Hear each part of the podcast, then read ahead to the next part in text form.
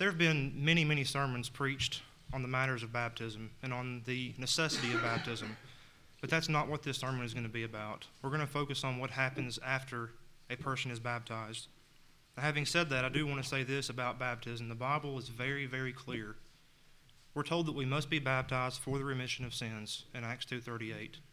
In the book of 1 Peter chapter 3 verse 21, baptism is compared back to the days of Noah, wherein there were 8 souls saved by water. It says in like manner we are saved today by baptism. The book of Acts contains no less than 10 examples of those people who had a desire to be saved, to become a Christian. And in every single instance, those people were baptized. I've never quite understood the argument against baptism. It doesn't make sense to me. The Bible says do it, so we do it. That's how simple it is. Let's consider for a moment, though, what happens when a person is baptized. Paul describes it this way in Romans chapter 6, beginning in verse 3. He says, Do you not know that as many of us that were baptized into Christ were baptized into his death? Therefore, we are buried with him through baptism into death, and just as Jesus was raised by the glory of the Father, even so we should walk in newness of life. Paul said we're buried with Jesus whenever we become a Christian, and we walk in newness of life. What happens when a person is baptized is so special, it's so remarkable and so unique that it will forever change that person for eternity. We're told in 2 Corinthians chapter 5 verse 17 that if anyone is in Christ, he is a new creation. Old things have passed away, behold all things have become new. When we're buried in the blood of Christ in that in the, in the uh, waters of baptism, we come out a Christian. We're clean, we're pure, we're whole, and we're forgiven. And many of you may have heard people make some insulting or kind of derogatory remarks about the churches of Christ. You may have heard people say things like, all you care about is getting somebody in the water. All you care about is baptism. And sadly, there are brethren that that's their entire focus is to get somebody baptized and that's it. But baptism is only the beginning. I hope that kind of attitude will never be said about any of us here. Galatians 3:27 says that for as many of us that were baptized into Christ have put on Christ. So we're going to look at four different ways that I've chosen to, to see how we can put on Christ today. This list is nowhere near to be exhaustive. There are so many ways that we can put on Christ. But these are four that I think that can help each of us in our walk with Christ. Number one, and this one may seem somewhat obvious. When we put on Christ, we put on our Christian clothes. Ephesians chapter 4, beginning verse 22, it says that we are to remove or take off that former conduct, the old man that we were, and we're to put on a new man according to which God had created. When we put on Christ, part of that is taking off the old person. We are no longer that same person anymore. And as a Christian, we should be able to say, just as Paul did in Galatians 2:20, I have been crucified with Christ. It is no longer I who live, but Christ who lives in me. And the life which I now live in the flesh, I live in the faith by the Son of God who loved me and gave himself for me. You see, Paul knew that once he was a Christian, it wasn't about what Paul wanted, it wasn't about what Paul desired. Everything suddenly becomes completely and totally devoted to what Christ would have us to do. It's a new man that we wear. Part of being a Christian and, and putting on that new man is being a Christian 24 hours a day, seven days a week. Have you ever known somebody to be totally different on Monday morning, maybe at school or at work, than they were on Sunday? That is an absolute tragedy because that person has not put on Christ. And what's more, they can have a very poor reflection on the Lord's church. Unfortunately, people will look at a person like that and they'll draw conclusions about the entirety of the Lord's church. 1 Corinthians 12 27 says that we are the body of Christ. Everything we say and do and how we act needs to represent who Christ is and what Christ is. But that needs to happen every single day of the week, not just on Sundays or Wednesday nights. Part of putting on the new man and putting on our Christian clothes also means that we recognize a much higher authority than ourselves. We recognize Christ's authority. Matthew 28 18 said that all authority in heaven and on earth has been given to me. Jesus said those words. And the famous passage of Colossians 3:17 says that whatever you do in word or deed, do all in the name of the Lord Jesus. Every single thing we do needs to be directed by Jesus. We need to think about every situation that we're in. Would Jesus approve of this? Would he authorize what I'm about to do? Finally, putting on our Christian clothes means that we're going to be different. And it's time we act like we're different. 1 Peter 2 9 says that God calls us his special people, his peculiar people. You know, we're not supposed to act like the rest of the world, but all too often, I'm afraid that's what we do. Unfortunately, so many Christians, we go to the same places as, as everyone else. We watch the same movies as everyone else. We're entertained by the same things as everyone else. But that's not what God's will for us would be. We are special, we are called out people. We're all familiar with passages like what's found in Galatians chapter 5, where it lists the works of the flesh things like adultery, fornication, drunkenness, murder. And it says people that commit these things will not inherit the kingdom of God. Now, as Christians, we can look at a verse like this or a passage like this, and it's easy or at least tempting for us to think, you know, I don't, I don't commit those kinds of sins. I don't commit murder. I don't commit adultery or fornication, so I must be okay. I want you to turn with me in your Bible to Romans chapter 1. We're going to look at a passage that speaks about this very idea. Romans chapter 1, begin, beginning in verse 18, Paul talks about the wrath of God on those who are unrighteous. In verses 26 and 27, he talks about the sin of homosexuality. And beginning in verse 29, that's, what, that's where we're going to start reading. 29, he begins listing a pretty exhaustive list of sins that people can commit. Romans chapter 1, beginning in verse 29. Being filled with all unrighteousness, fornication, wickedness, covetousness, maliciousness, full of envy, murder, debate, deceit, malignity, whisperers, backbiters, haters of God, despiteful proud, boasters, inventors of evil things, disobedient to parents, without understanding, covenant breakers, without natural affection, implacable, unmerciful, who knowing the judgment of God, that they that they which commit such things are worthy of death. Pause right there. Paul said these people that commit these kinds of sins are worthy of death. That's a very serious sentence. Now, allow me to finish the verse. I want to place emphasis on the last part of that verse, verse 32. Who, knowing the judgment of God, that they which commit such things are worthy of death, not only do the same, but have pleasure in them that do them. You see, Paul says we can be just as guilty if we find ourselves taking pleasure in these sins. Question What kind of television shows do you watch at home? What kind of music do we listen to? What kind of websites do we visit on the internet. Have you ever found yourself taking pleasure or finding approval in those that do these kinds of sin? Paul said we can be considered to be guilty of those sins just as those that commit it. Our Christian clothes make us different. It's impressive to me that, that God has really raised the standard for His people. He has called us out to a much higher calling than the rest of the world. We're supposed to be different. And as you give thought to putting on our Christian clothes, let's look at number two. Putting on Christ means that we're to put on our work clothes. Every one of us should be working. 1 Corinthians 15 58 says, My beloved brethren, be ye steadfast, unmovable, always abounding in the work of the Lord. For as much as ye know that your labor is not in vain in the Lord. From the person that was just baptized, to the person that's been a Christian for 50 or 60 years, there's work to be done for everybody. You can be involved in something in the Lord's church. None of us have an excuse to sit on the sidelines and wait for somebody else to do our job for us. Colossians 3:23 says that whatever you do to work heartily as for the Lord and not for men. I truly believe that God has given every single person some kind of ability or talent that can be used to glorify his name but it's going to be up to us to discover what those talents are and to use them.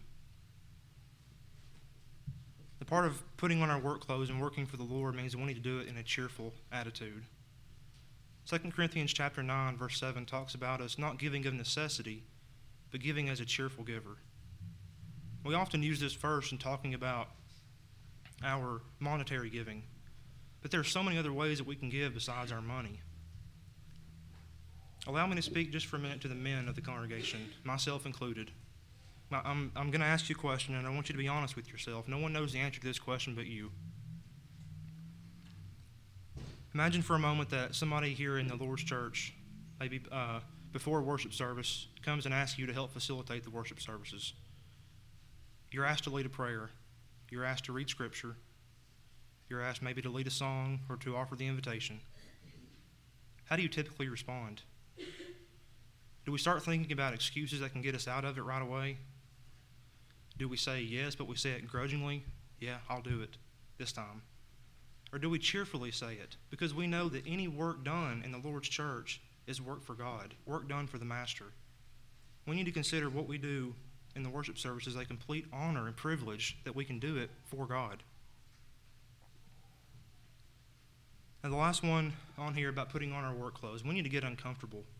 Part of working is being uncomfortable. It's not going to always be an easy thing to do. And what I mean by that is we need to get out of our comfort zone. Maybe you've never publicly led a prayer, or read scripture, or offered an invitation, or led a song. Let me challenge you and encourage you to set a goal and to try something new this year that you haven't done before. We need to be pushing ourselves to grow with Christ. What about teaching a Bible class? Maybe you've never taught a Bible class before. And those of you that have been Christian for many, many years, your experience and maturity in the Lord could be priceless in a, in a, in a classroom setting. It's been said before that knowledge not shared is knowledge wasted. Let me encourage you that if you've never taught a Bible class, to do that. Think about doing that and work towards that goal this year. Doing anything new can be scary, but we need to always remember that our work is not in vain in the Lord. Number three, the third way that we can put on Christ is to put on the characteristics of a child. I put this one in here because I think it's so easy for us as adults to forget what it's like to be a child. In Matthew 18, beginning in verse 1, verses 1 through 3, it says, At that time the disciples came to Jesus, saying, Who then is the greatest in the kingdom of heaven?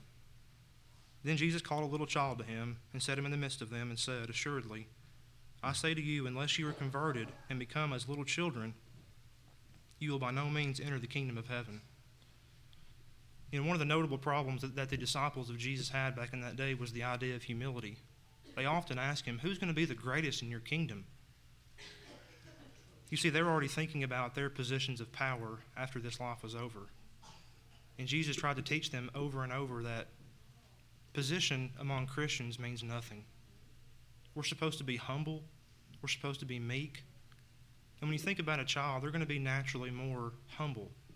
You know, as adults, we're bigger, we're stronger, we're more knowledgeable, we're more experienced. So it's only natural for a child to be more humble. Romans 12:3 says that we are not to think of ourselves more highly than we ought, but rather think of ourselves with sober judgment. It's easy for us to talk ourselves into thinking that we're much better than we really are. That's a dangerous position to be in. Jesus wants us to be humble and meek like a child. We can also learn from children. There are so many things that we can do to learn from a child. Matthew 19:14 Jesus said, "Let the little children come to me, and do not forbid them, for of such is the kingdom of heaven." You know, somewhere along the pathway of life from childhood to adulthood, we lose or at least forget some of those special qualities of a child for me as a dad, it's been one of the funnest things to watch Levi grow up. It's almost like getting to go back and be a child when you talk and play with your children. but one of the things I'm learning with, with my son, he's three years old, is that there's so many times where I'm trying to talk to him and teach him a lesson. And what sometimes ends up happening is he teaches me something. And there's a story I want to share with you that I think has great application for us as Christians today we have a fairly consistent routine at night with Levi for bedtime. We do a bath, we brush teeth, and then right before bedtime, we go into his bedroom and we do a Bible story together. We read and talk about it, and then we sing some church songs, and then we have a prayer. And for about as long as Levi has been able to talk, he likes to lead us in prayer, and he, he does a good job at that. In this particular night, we were in his room. We read the Bible story, we sang some songs, and Levi prayed, and this is what he said. He said, Our Father in heaven, thank you for the good day. I thank you for my dad. I love him. And when that prayer was over, I was the happiest, most proudest father you could imagine. I wouldn't take all the money in the world for what that prayer said. But the more I thought about that prayer, I couldn't help but wonder don't you think God wants to hear that from us as His children? When's the last time I prayed? When's the last time you prayed and just thanked God for being your Father? Just thank God for being your God. When's the last time we prayed to God and just said, I love you? 1 John 4.19 says that we love him because he first loved us. I think there are so many things that we can learn from a child if we just take the time to observe them, to talk with them. And there are other special traits that we could talk about. Think, think for a moment how loving a child can be. Do we love the Lord and do we love God as a child can love his parents? Think about how trusting a child can be. Do we trust God and trust Jesus blindly like a child can trust his parents? What about forgiveness, forgiving? You can scold a child, you can spank him, and in a matter of minutes, he'll be, he'll, he or she will be back up in your lap, talking, playing, and they've forgotten what's, what's happened. For some reason, we as adults can't do that. And think about how pure a child is. Children don't have evil and malicious motives and agendas against people. There's so many things that we can learn, I think, from a child. And part of putting on Christ is putting on those characteristics of a child. Jesus said, You are to become like little children. And the fourth and final thing this morning that we're going to look at in putting on Christ is we need to put on knowledge. We need to be growing as a Christian each and every day. Second Peter was written to Christians that were going to be faced with very difficult circumstances. It was written to them in a way to warn them and prepare them for false teachers and false doctrine. In the very last verse in that book, chapter 3, verse 18, says, But grow in the grace and knowledge of our Lord and Savior, Jesus Christ. God fully expects His people, His servants, to have a working knowledge of who He is and what His will would be for us. Peter doesn't leave this statement open as an option. He, he says it as a simple matter of fact. We are to grow in the knowledge of our Lord. I've heard it said before that if you're the same Christian that you were last year, or five years ago, or ten years ago, that that's a serious problem. And you may think, well, wait a minute. I was faithful five years ago. I was faithful ten years ago. And that may be true. But if you're the exact same Christian you were five years ago, it also means you haven't grown. You haven't developed and matured in Christ. Hebrews chapter 5, verses 12 through 14, talks about how we are to mature as Christians. Beginning in verse 12, it says, For though by this time you ought to be teachers, you need someone to teach you again the first principles of the oracles of God. And you have come to need milk and not solid food. For everyone who partakes only of milk is unskilled in the word of righteousness, for he is a babe. But solid food belongs to those who are of full age, that is, those who by reason of use have their senses exercised to discern both good and evil. There is an obvious expectation here that we as Christians have to grow and move beyond those basic principles of our faith and our beliefs. The Hebrew writer in Hebrews chapter 6 tells us what those first principles and what those and what that milk is that we need to be moving beyond. It's things like faith, baptism, the resurrection, now, he isn't saying that, that these things aren't important. He's just saying by now you ought to be past them. You ought to know more about God's will than those basic elementary principles. When we put on knowledge, it's going to prepare us to be able to give a defense, to give an answer, to give a reason. When I was first hired in my current job, I learned very quickly that the president there liked to ask a lot of questions. And he usually asked these questions and already knowing the answer to them. But he would ask these questions in a way to better his employees, to make them more knowledgeable and smarter in their day to day job. And I also learned that in these questions, if you didn't have a good answer, he would often reference what's called the five monkeys. I'm going to tell you this morning about the five monkeys, and I hope it makes sense to you. There was an experiment done with five monkeys in a cage. In this cage, you had five monkeys. In the very top of the cage, there was a banana. And these five monkeys would continually reach for the banana over and over and over. And every time they would be squirted with water constantly. So they eventually just gave up. They stopped reaching for the banana because it just wasn't worth it. They didn't like being squirted with water. And as part of this experiment, they would take one monkey out and put one brand new monkey in who had never been squirted with water. And that new monkey would observe the other four, and he wouldn't reach for the banana either. And over time, they took out one more and then put in one more brand new one. And the same thing happened to that one, too. He wouldn't reach for the banana because the other three wouldn't reach for it.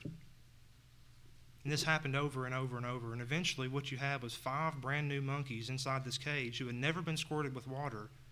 And none of them would reach for the banana, but none of them knew why they wouldn't reach for the banana. Now, the point is this as Christians, we are not allowed to be one of those five monkeys. 1 Peter 3:15 says that we are to sanctify the Lord God in our hearts and always be ready to give an answer. Give a defense, give a reason for why we believe what we believe. It's so important to know why we do what we do as Christians. At some point, we're going to all play the role of a teacher. It may be in a formal classroom setting, or it may be just a casual conversation at work or with, or with our family.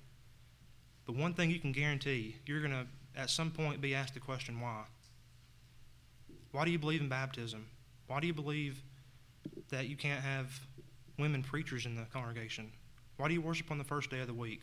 Why do you dress the way you dress? It's at that moment we can't afford to look back at those questions with a blank stare on our face. We have to know why we do what we do. It's at that time that we can't give our opinion either. We can't give somebody else's opinion. We need to open up the Word of God and find the answer. And we don't always have to know the book, chapter, and verse to every single question that we're asked. That's not what he's saying here. But we need to know why we believe what we believe and be able to find the answer. I hope that we can all put on knowledge each and every single day to grow in the Lord each and every day. We've looked at four different ways that we can put on Christ. The first was to put on our Christian clothes. We need to put on a new man and be that new man 24 hours a day, seven days a week. We need to put on our work clothes. We need to find work to do in the Lord's service. We need to put on the characteristics of a child. We need to become humble, more trusting, more loving, more forgiving toward one another. Then we need to put on knowledge. We need to grow in the grace and knowledge of our Lord and Savior. It's my hope that something has been said in this sermon this morning that will improve your walk with the Master. What we haven't discussed, though, are the blessings that can be found once a person is baptized. When a person is baptized, they're a Christian. They're clean, forgiven. They have a church family who loves them, that will be there for them under any circumstance. And it's also that person has a direct avenue to God through the Son, Jesus, to go to Him in prayer. If you've never put on Christ, and you believe with all your heart that Jesus is the Son of God, you're willing to repent of your past sins, and you're willing to publicly confess that He is the Son of God, what are you waiting for? You can be baptized, you can be saved today. At the beginning of the lesson, I mentioned that baptism is so special, so remarkable, and so unique that it will change a person for eternity. And for the faithful Christian, that person will have a home in heaven but it also has effects on people that are unfaithful. If you're a Christian and you're unfaithful, the Bible describes that situation in 2 Peter chapter 2 verse 20. It says the latter end for you will be worse than the beginning. It would have been better for you to have never known Christ than to know him and then turn your back on him. And that same passage also gives us a very graphic depiction of what this situation is like. It compares that, that Christian to a dog that returns to his own vomit. That's very strong language, but that's how serious that, that situation is for the Christian who was once faithful and then has turned their back on God. Don't let the latter end for you be worse than the beginning. You know that you know if you have to make that change in your life right now. This morning we have elders here that will be more than happy to talk with you, to pray for you. We'll all pray for you and to help you in whatever way that we can. If you haven't put on Christ before, or you have put on Christ before, and now you're unfaithful, and you have a need to come forward, please do that now as we stand and sing.